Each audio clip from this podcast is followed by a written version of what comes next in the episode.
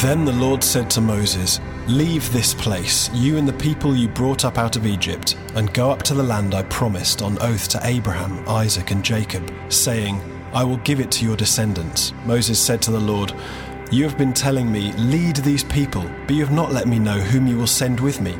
You have said, I know you by name, and you have found favor with me. If you are pleased with me, teach me your ways, so I may know you and continue to find favor with you. Remember that this nation is your people. The Lord replied, My presence will go with you, and I will give you rest. While they were together on Mount Sinai, God gave Moses detailed and intricate plans for building the tabernacle. This was to be a tent where God would take up home as they journeyed from the wilderness into the promised land, where he would be present in his glory. Moses passed on these plans to the Israelites, who immediately acted in faith and gave what they had in order to build the temple. Those who had gold gave gold. Those who owned cloth and other valuable items provided them willingly. The craftsmen and the artists and the carpenters eagerly set to work, under the leadership of a man named Bezalel, assembling the tabernacle where God would make himself known. The whole nation was captivated by the vision and gave their offerings to God. The tabernacle had a perimeter around the outside and a courtyard with an altar for sacrifices. The tent itself was carefully designed, with an inner and an outer layer. Several important items were crafted for the tabernacle a table on which 12 loaves of bread were placed, a lampstand which was always kept lit, and the Ark of the Covenant, a large chest with winged angels on top, which contained the stone tablets of the Ten Commandments. The ark was separated from the rest of the tabernacle by a heavy curtain and was the place where God would live, where God would be with his people and go with them, just as he had promised. The Israelites had done all the work just as the Lord had commanded Moses. Moses inspected the work and saw that they'd done it just as the Lord had commanded, so Moses blessed them. Moses did everything just as the Lord commanded him, so the tabernacle was set up on the first day of the first month in the second year. When Moses set up the tabernacle, he put the bases in place, erected the frames, inserted the crossbars, and set up the posts. Then he spread the tent over the tabernacle and put the covering over the tent as the Lord commanded him. He took the tablets of the covenant law and placed them in the ark, attached the poles to the ark, and put the atonement cover over it. Then he brought the ark into the tabernacle and hung the shielding curtain and shielded the ark of the covenant law as the Lord commanded him. Moses placed the table in the tent of meeting on the north side of the tabernacle, outside the curtain, and set out the bread on it before the Lord, as the Lord commanded him. He placed the lampstand in the tent of meeting opposite the table on the south side of the tabernacle, and set up the lamps before the Lord, as the Lord commanded him. Moses placed the gold altar in the tent of meeting in front of the curtain and burned fragrant incense on it, as the Lord commanded him. Then he put up the curtain at the entrance to the tabernacle. He set the altar of burnt offering near the entrance to the tabernacle, the tent of meeting, and offered on it burnt offerings and grain offerings, as the Lord commanded him. He placed the basin between the tent of meeting and the altar, and put water in it for washing and Moses and Aaron and his sons used it to wash their hands and feet. They washed whenever they entered the tent of meeting or approached the altar, as the Lord commanded Moses. Then Moses set up the courtyard around the tabernacle and altar, and put up the curtain at the entrance to the courtyard. And so Moses finished the work. Then the cloud covered the tent of meeting, and the glory of the Lord filled the tabernacle. Moses could not enter the tent of meeting because the cloud had settled on it, and the glory of the Lord filled the tabernacle. In all the travels of the Israelites, whenever the cloud lifted from above the tabernacle, they would set out. But if the cloud did not lift, they did not set out until the day it lifted. So the cloud of the Lord was over the tabernacle by day, and fire was in the cloud by night, in the sight of all the Israelites during all their travels.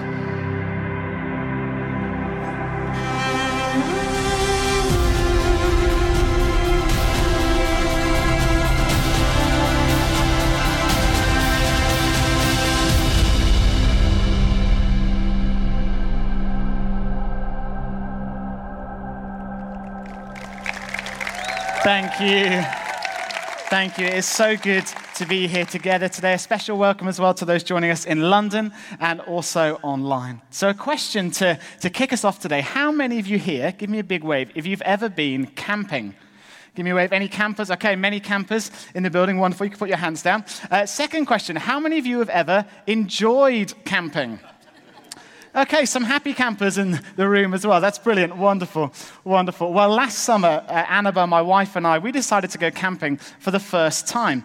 Uh, now, we figured we'd been married four years, so our relationship was probably strong enough uh, to deal with the rigors of camping life. And, and we experienced some of those rigors during our five nights that we were there.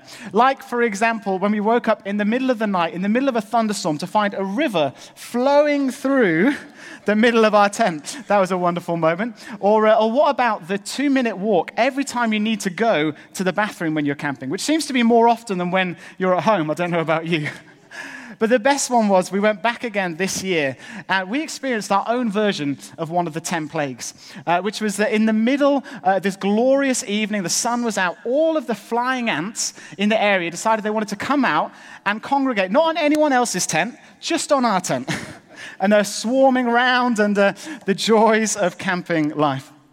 But having said all that, we still really, really enjoyed it. There's something about setting up home in the middle of the beautiful Welsh countryside. I think you'll see a picture behind me. Just getting to enjoy the space, enjoy the slower rhythm of life, enjoy each other. We absolutely loved it, and I cannot recommend it highly enough. As we come to the end of this season of Moses, the end of our season encountering the living God, we see Moses and the Israelites are camping too. And because they go camping, God comes camping with them. One of Moses' trips up the tabernacle, up the mountain, apologies, he goes and God gives him plans for the tabernacle. He gives him plans for a tent where God would dwell. Now, this was not just your everyday tent. This was not just a pop up tent that you take to Glastonbury, use and abuse, and then leave it behind. This was a taste the difference, never before seen tent, because this was a tent where the living God would come to dwell in all of his glory. And everything about this tent, everything about the tabernacle shouted to the Israelites this message God is with you, God is here. There was an altar on the way into the tabernacle for the, the priests to make sacrifices to remind the Israelites of God's forgiveness and his mercy towards them. There were 12 loaves of bread placed on a table to signify God's provision for all of his people. There was a lampstand which was kept always lit, signifying God's watchful eye over his people, his protection, and his guidance. And then there was the Holy of Holies, God's room itself, separated off from the rest of the tabernacle by a veil. And it was in this place that God would come and he would dwell. In the passage, we heard this right at the end, right at the end of the book of Exodus, right at the end of this passage. Then the cloud covered the tent of meeting, and the glory of the Lord filled the tabernacle. Moses could not enter the tent of meeting because the cloud had settled on it, and the glory of the Lord filled the tabernacle. The glory of the Lord fills the tabernacle. The glory comes, the glory which is literally the fullness of God present in one place, comes to live with Moses and with the Israelites. One pastor described it as this He said, The glory of God isn't just a feeling, an event, or an Old Testament experience, it's a spiritual tsunami of everything contained in the character of God a spiritual tsunami. The fullness of God came to dwell there. Everything we've seen of God in this series His love when He called and led His people out of Egypt, His power when He opened a way through the Red Sea, His holiness and purity when He appeared on the mountain in fire and in smoke, His beauty, His joy, His peace. All of the fullness of God comes to dwell in the tabernacle, in His glory. And you know, that same glory, that same fullness is here for you and us today. God is here by His Spirit, His presence to be with us and to fill us, to equip us to do all that He has called us to do. So I want to encourage you, wherever you are at in your Christian walk, wherever you're at in your faith today, lean in as we unpack the wonder of the glory of God with us. And then as Hannah comes to share more of how we can practically position ourselves for more. So the first point is this God wants to fill us with more of His glory.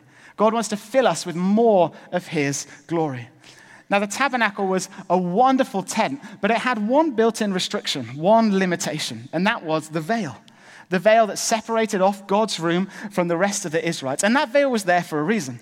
Because beyond the veil was the fullness of God. Yes, His kindness, His forgiveness, His mercy, but also His purity, His holiness, His perfection dwelt there. And if the imperfect Israelites were to come into the presence of the perfect God in their own strength and their own merit, they wouldn't have been able to survive the experience. And so God puts the veil there. But he allowed one person, once a year, the high priest, access into the glory of God. He would come on behalf of the Israelites once a year, and then he would go back out for the rest of the time. And this continued year after year. The portable tabernacle down the line was made into a permanent temple, but still the veil remained. God was present with his people, but he was inaccessible to them in his fullness until Jesus came.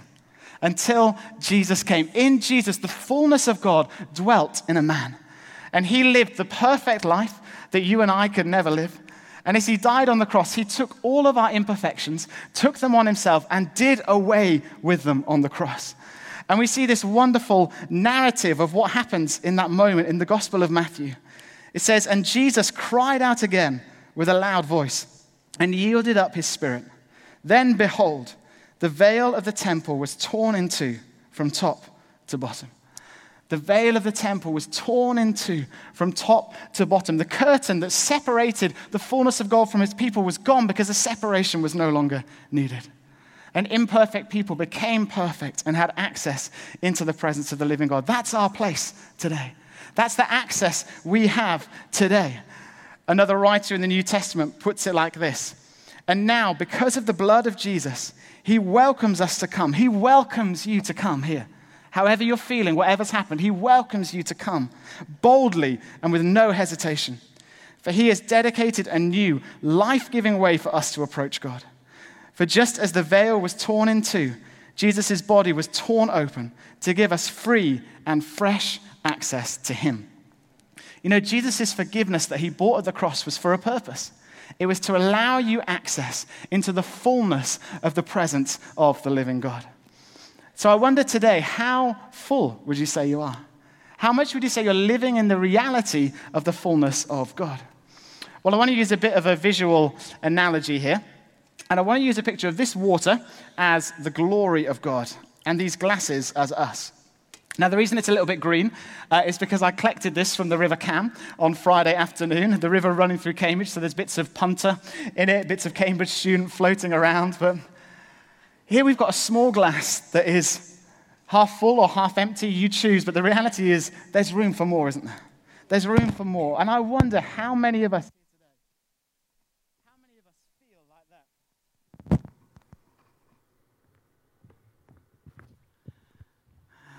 There's room for more sound in this room as well, I think. How many of us feel like this? How many of us feel, you know what? I may be experiencing part of the fullness of God, a measure of the glory of God, but you know there's space for more. And I know sometimes this happens in our life because of busyness. You know, things happen and it takes us away from the reality that God's with us. We become busy in our minds and our hearts and our lives and we get pulled away. Sometimes circumstances knock us back and make us doubt the goodness of God, that He really wants to come. He really wants to do everything He says in His Word. And we step back and we go, you know what? I'm just going to be satisfied with where I am. We lose sight of the fact that we were designed for fullness. It's kind of like the story of the lady who, before the time of airplanes, she bought a, a boat trip from the USA to England. She wanted to come and live over here, which I think is a great choice. And she was a poor lady. So she saved up everything that she had and she put it into this boat trip. And with the remaining money, she went and she bought a suitcase and she bought some crackers because that was all she could afford to sustain her through the two week trip. And as the boat was going day after day, she would wander the decks of the boat. She would look at the people who were eating all of the good food, all of the pizza and the pasta in Strada, because although there were no planes, there were still, you know, chain restaurants. All of the burgers, drinking their fill, enjoying life in all its fullness on the boat. And she would think, if only I had enough money for that, but I don't. And so she'd go back to her room and eat her crackers, and day after day, just disappointment growing. And then she arrives in the dock in England, and as she's departing, a sailor says to her, Did you enjoy your trip, ma'am? And she says, You know what? I'm, I'm glad I'm here, but I just wish that I'd been able to access everything that was available on the boat. I wish I had enough money. And the sailor turns to her and says, Ma'am, didn't you realize this is an all inclusive cruise? This is an all inclusive cruise. The ticket that you saved up and bought for gave you free access into everything on the boat. You know, I think the same is true for us in our Christian faith. Sometimes we lose the reality that the fullness of God, everything of God, is here for you today. And I want to say, if you are thirsty today, then come to him. Come to your good father who wants to fill you and ask, and he will fill you up and fill you up and fill you up with his fullness today. Stay thirsty. But you know, there's two types of thirst, I think. There's the type of thirst that we feel when we're, we're empty and we just need to be filled. But there's also the type of thirst that we feel when we've already experienced a measure of something, but suddenly we taste something so good that we want more, that we want more. I still remember where I was when Fanta Lemon came out. Come on, come on. I was in a year five school trip in Glasgow, and suddenly in this uh, can machine was Fanta Lemon. We thought, we've never tried this before. Wonder what it's like. So we paid our money, we got it out, we opened up the can, and we drank, and oh my goodness. A thirst was awakened in us that we never knew we had before. Suddenly, we had tasted and seen that Fanta Lemon is good, and we wanted more and more and more until all of our money was spent and gone. in all seriousness, the glory of God is so much better than Fanta Lemon or anything else that you can have in your life. And as we continue to taste of God, as we continue to encounter His glory, as we continue to thirst and say, I'm not satisfied with the measure of glory that I have, He increases our capacity to handle more of Him. He creates more space in our lives for us to keep thirsting and keep pressing in for the more that He has for us. You know, this happens when we come to our Bible, and instead of just seeing it as we're going to tick it off for the day and move on, when we come and say, God, you are here in your fullness with me, and you want to speak to me. You want to meet with me. You want to fill me up afresh. It happens when we pray, and instead of just throwing up our wish list of prayers, we actually stop and we go, God, I want to encounter your presence through prayer. I want to speak to you. I want to hear from you, because that's the full access that He purchased for us. As we stay thirsty, He will keep creating space for more and then He will come and He will keep filling us with more and more, more of His peace, more of His presence, more of Himself as we stay thirsty. Now, that's God's plan for me and for you individually, but also for us as a church. Also, for us as a church. You know, there is a measure of the glory of God that we can experience together that we can only dream about on our own. And kind of logically, this makes sense, doesn't it? If we take this big container as the church, when we come together, all of us carrying the Spirit of God, the glory of God, there's literally just more room for more. So when we bring what we have into the mix, God says, you know what? There's more space, and I want to fill you with more. But you know, it's actually more than that. It's actually more than that, because again and again through the Bible, we see the truth that God loves church.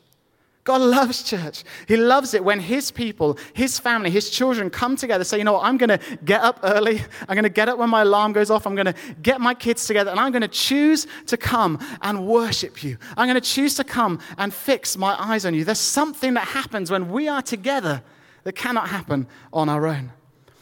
A pastor in the States, Bill Johnson, he put it like this Some things are actually too precious to be given to only one. They must be shared with a company of people, a body, the church.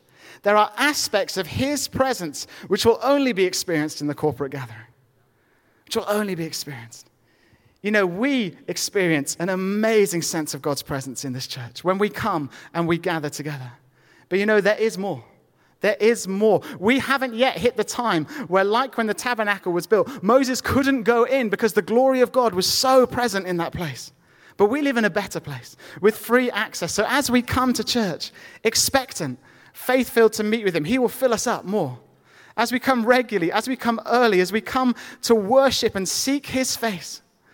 You know, worship is not the warm up to the preach, it is a feasting on the presence of the living God, the glory of God. God has more. Come on. God has more for us individually and more for us together. But you know, as well as just thirsting, as well as positioning ourselves in our hearts, just like the Israelites had to actually take action and do something, so we have to take action as well. And so I'd like to welcome up Hannah as she shares the next part in our message. Let's welcome her. Come on. Come on. Oh, thank you so much. So, as Chris has mentioned already, alongside stirring our hearts to be expectant and thirsty for God, what practical ways can we then take to position ourselves for more of God's glory? And ultimately, it's our passion that makes way for more. And this comes from having a passionate response. And I love the word passion, which says passion is a strong desire that can get you to do amazing things. Passion is an emotion to be acted upon. And passion is the fuel in the fire of action. And ultimately, it's this passion that makes way for more of God's glory. In the reading that we saw, um, there was a plan given for the tabernacle, specific details and specifications given to Moses and the Israelites, and they had to respond to this. It was their passion that moved them to action. They were so passionate that they gave everything that they had, and it makes a way for more as we do this. It is this passionate response that makes way for God's dwelling place and ultimately his glory. And therefore, as we see from the Israelites, this isn't kind of a half hearted or oh, let's just give it a go kind of response, but this comes from a deep place of gratitude of all that God has done for them. There's a hunger for Him. So let's allow our hunger to move us to action this morning. The Israelites knew the promises that God had made, that God would be with them because He is love. They were aware of who God was, his nature, and the heart was that, that was behind this. So the response comes from this idea of gratitude, of overflow of the heart, of all that God has done for them. We see a group of people then passionately responding, responding to make way for more. And the Israelites did everything to the specification that God had told them, told them. They held nothing back in order to secure the Lord's dwelling place. And this didn't come from a place of ought to or should, but it came from a deep place of passionate worship to fulfill all that God had commanded. As it says in Exodus 35, whoever is willing of heart, let him bring it as an offering to the Lord gold, silver, and bronze, blue, purple, and scarlet thread, fine linen, and goat's hair. And God is inviting them into the process at this point. As they partner with Him, God is at work just as He is inviting us into the story. And we see this in the meticulous attention to detail that's paid. The materials that were used were costly. They were not readily available. They were fine linens, they were threads, they were things that they couldn't find easily. And craftsmen would spend day and night crafting these into the special specifications of the tabernacle that had been given by God. And you can see here, this is an amazing response of passion. They're doing this, they're using their time, they're using their money, they're using their resources because they're ultimately passionate to see more of God's glory and to make way for more. And there comes a point where the Israelites are so willing and obedient, they give absolutely everything. Moses is blown away by this point there is an extravagant giving where they just give so, so much. And you know, at this point, it might be a bit surprising because these are the Israelites that we have seen rebel, build false gods, go different paths. But at this moment, they have seen and they have heard the promise of God, and they are so desperate for Him to dwell with them. They are a passionate people that make way for more of the glory of God. But perhaps there's a question for each of us this morning as well that what are we willing to leave behind? Perhaps to sacrifice for a greater measure of God's glory in our own lives. It might be something that God's calling us into. It might be something that He's ask, asking us to leave behind this morning. And this isn't an easy challenge as we step back and consider and count the cost. What would we be willing to give? But when we shift that and consider what God has done for us and what is available for us through Jesus dying on the cross, that always reminds me that deserves my passionate, wholehearted response to all that He has done. Because the more we are hungry, the more God will fill us the more we're passionate and hungry for his presence, the more we will see him move. So let's allow our hunger to move us to action this morning. And our passion plays itself out in the form of sacrifice and obedience, both as a church together and individually. because God's glory is amazing and it demands a response from us. It demands a response of obedience and of sacrifice. So, we together as a church, we have an absolute privilege of a body together, building together as we sacrificially give and are obedient to God. We can together make way for more of His glory. As it says in 1 Peter, you also, like living stones, are being built into a spiritual house to be a holy priesthood, offering spiritual sacrifices acceptable to God through Jesus Christ. And being part of the church family, we have the privilege of collectively serving, giving, praying, fasting, and many other things. And this comes, again, from a place of gratitude of all that God has done for us in this church family. That as we offer our gifts and sacrifices, as we are obedient to all He does, that's what's so beautiful about the church as we act upon that because we will see God's glory, not just for ourselves, but we will see the overflow into the lives of others, and that's when we'll see the glory fall. And you know, that's why I love Kingsgate. This is a church that are filled with passionate people that are giving sacrificially because they know of the goodness of God. And I'm always blown away by how people give sacrificially year in, year out, month in, month out for things like our building fund, for special offerings. People that are tithing every month, even when it looks like they don't have enough, they're going to be obedient and they're going to be sacrificial because they know of the goodness of God. And I'm so thankful for those people that gave into the special offering to launch London and to launch Leicester because I can tell you countless stories of seeing lives transformed because of people here that were willing to give into something beyond themselves. Because they were willing to offer a sacrifice as they were echoing back just as God had done for them. So, why wouldn't we want to be a people of passionate sacrifice? The Israelites gave everything for God to dwell with them. We want to give our all so we experience His goodness and His glory, but to be an overflow into the lives of other people. Because as we have a passionate response, we will see more of His glory. An example of this is um, a young lady called Sue. Now, as a team at Leicester, we met her at Freshers' Fair in January. Sue was a student from De Montfort University, and she was from southeast China. As we began to chat to her, it was very apparent she'd never heard of the name of Jesus before, she'd never seen a Bible. And she decided to come along to church one Sunday. And she struggled to engage with it due to a language barrier, but she said she knew that there was something different going on in this place. And she continued to come every Sunday. She signed up to the Alpha course, and through Alpha, she gave her life to Jesus. We had the privilege of seeing her baptized back in July.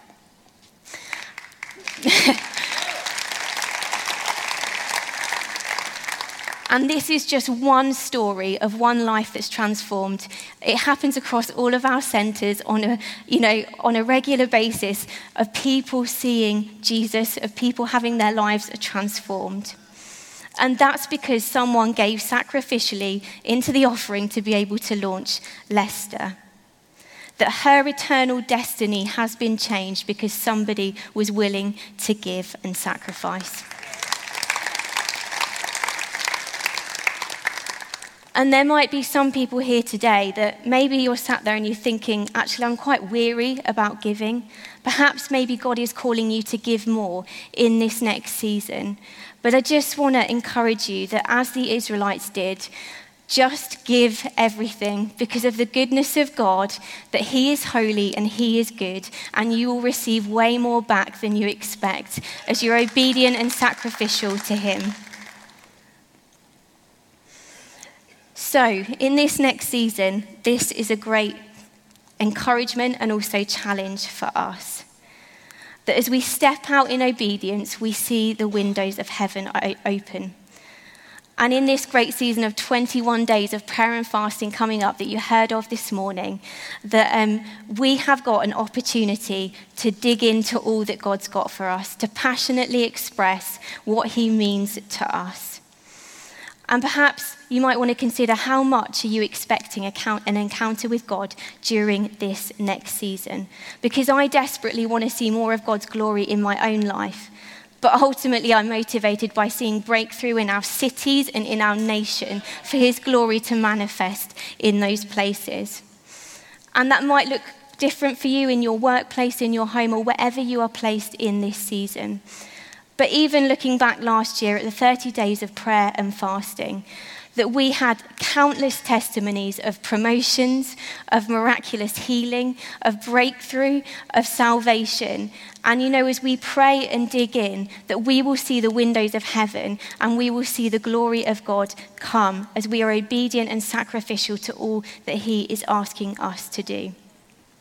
And also, there's an opportunity to respond individually to this that we have the Spirit of God on the inside of us for those that are Christians. God is manifest within us, that we no longer have to look for a fire or cloud, but He's with us. So today might be the day to just really consider let's get rid of any sin issues, let's be obedient to do just as He commanded, and we will see more of His glory as we step out and do that. And you know, we're building a home for God. Last year, I moved into my own home in Leicester, and one of the important things for me was that I built a home that welcomed other people. That we saw pe- that I saw people come through the door that wanted to be there and felt very welcome. We do the same as we build a house for God. That He will come where He is welcome. And as Chris said earlier, no matter what you have done, God will still want to show up. And this might look, for you, like, look like for you something that God's calling you into today, or it might be that He's asking you to release something that perhaps isn't good in your life right now. But can I just encourage you if God's asking you to release something, He'll only give you something better in return. As we are obedient, we will see more of His glory. The Israelites gave out of passion because they knew of who God was, because of His love and His holiness for creating a good home for Him. So our passion makes more makes way for more of his glory. And I'm going to invite Chris back up as we conclude and respond. Amazing. So as we come to the end of this message, the end of this book of Exodus, we see God's passionate desire to fill his people with his glory. And we see the people's passionate response in laying down everything that they had to make way for more of him. Because you know, Moses and the Israelites, they'd figured something out. They'd figured something out, which is that the glory of God is essential. The glory of God is essential if they were to be all that God had called them to be. And the same is true for us here today. When Moses was up on the mountain, God called Moses again into the mission, into the purpose that he had for them. And he said this Now go, get on your way from here, you and the people you brought up from the land of Egypt. Head for the land which I promised to Abraham, Isaac, and Jacob, saying, I will give it to your descendants. And then look at Moses' response here. Moses says, If your presence doesn't take the lead here, call this trip off right now. How else will it be known that you're with me in this, with me and your people? God had an amazing plan and purpose for Moses and the Israelites, but Moses stopped. He looked at God and he said, I'm not going without your glory. I'm not going if you don't go with me. I need to be overflowing with you if I'm going to step out into this new season. And I want to encourage us, Kingsgate, as we kind of springboard from this series of encountering the living God into a season where we're praying and we're fasting and we're seeking God like never before. Let's make this our declaration. I'm not going without your glory. I'm not going without your glory. I'm not satisfied for the measure that I have, but I am after more. I am after more. Because you know, just as Moses had a mission, we have a mission as well here transforming lives from our neighborhoods to the nations by the power of God's love. And as God calls us continually on with that, going deeper together in all He has for us, it's not going to happen if we go in our own strength. It's only going to happen when we go full of the glory of God.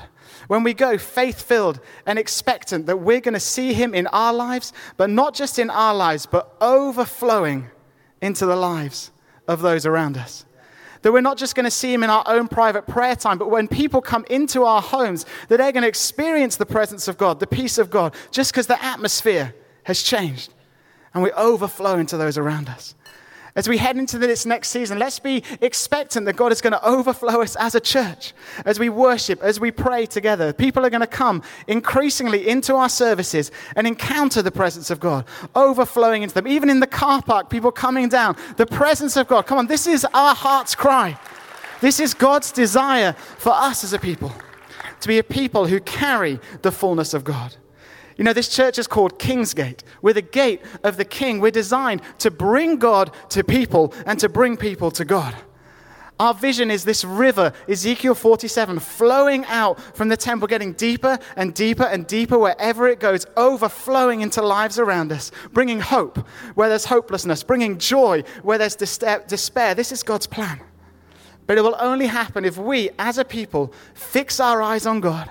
Say, God, we're not going anywhere without your glory. We want more of you. Fill us again. And then we overflow into those around us. Amen. Amen.